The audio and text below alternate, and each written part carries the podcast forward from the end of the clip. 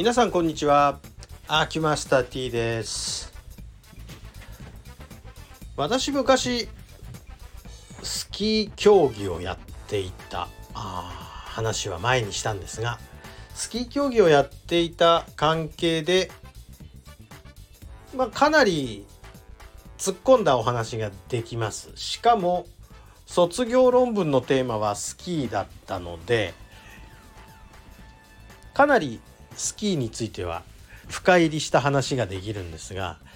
まあ、世の中スキーやったことある人ばっかりじゃないのであんまり詳しいマニアックな話をしすぎるとまあ惹かれてしまって途中から迷走してるなこの人っていうね。こっちは専門だからものすごい詳しく喋れるんだけど向こうが弾いてる姿を目の当たりにするとああもうこの人これ以上無理だなというふうにお話をまあ途中でやめるんですけれども今日たまたま患者さんと喋ったらまあスキーやったことある人だったんで、えー、スキーやったことない人には恐縮なんですがちょっとスキーのことについて今日は喋ってみましょう。何が？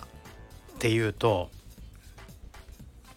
その方まあスキーといっても私の場合アルペンスキーで坂からね、えー、もうまあ結構なスピードで滑り降りる競技なんですけれどもこのスキーの技術で、まあ、初心者として最も怖いだろうと思うのはスピードが出ることだと思うんでスピードが出ることの怖さっていうのはどのタイミングで一番怖いのかというと坂があったら坂の下の方へ向くのがとっても怖いわけですよね。えー、ジェットコースターに乗ったことある方はわかると思うんですけど坂のてっぺんに行くところは怖いって言ってもこれは予感として怖いわけです。上に行ったらすごい高いとこから見下ろすんだろうな。怖いよね。そこ滑り降りるんだよね。怖いよねっていう思いで、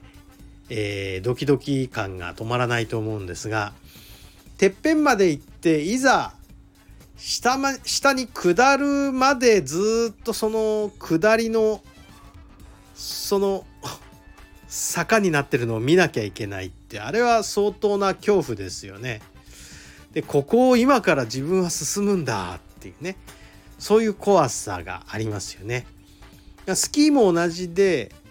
一番スピードが出るのは最大傾斜線っていういわゆる坂の一番下ってくいわゆる直角行の方向に向くのが一番怖いわけです。だからそのスピードをなんとか緩めるために、えー、このまあそこを滑ってかないように坂の真横を向いてれば滑っていかないわけですね。であまりにも怖い場合はあの斜角行といいまして坂を斜めに行って、えー、向こうで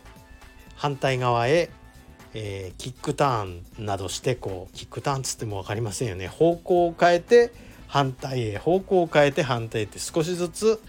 えー、それを繰り返して下っていくっていうこれはまあ怖くない方法なんですが上級者になるとそういう急な30度超えるような坂でもそこをこう割合縦長のターンターンっていうのは分かりますよね。曲がる。縦長のターンをしながら大半径の、え、弧を描きながらものすごいスピードでそうですね時速780キロぐらいで、え、行く感じもできるようになっちゃうわけなんですけれどもまあそこの技術の細かい話をしだすととっても怖いわけでござあの怖いじゃないな。失礼しました、えー、とっても深い話になるのでまあスキーやったことない人にはここまでだと思うんですがあのジェットコースターの坂見下ろしたあの感じの怖いのあれが自分の生身で滑ってかなきゃいけないとなるとやったことない人は相当怖いだろうなと思うんですね。ということで、えー、スキーの怖さってそこなんですよね。なんかこの急な坂を見下ろしたここを俺は今から降りていくのかっていうこういう怖さですね。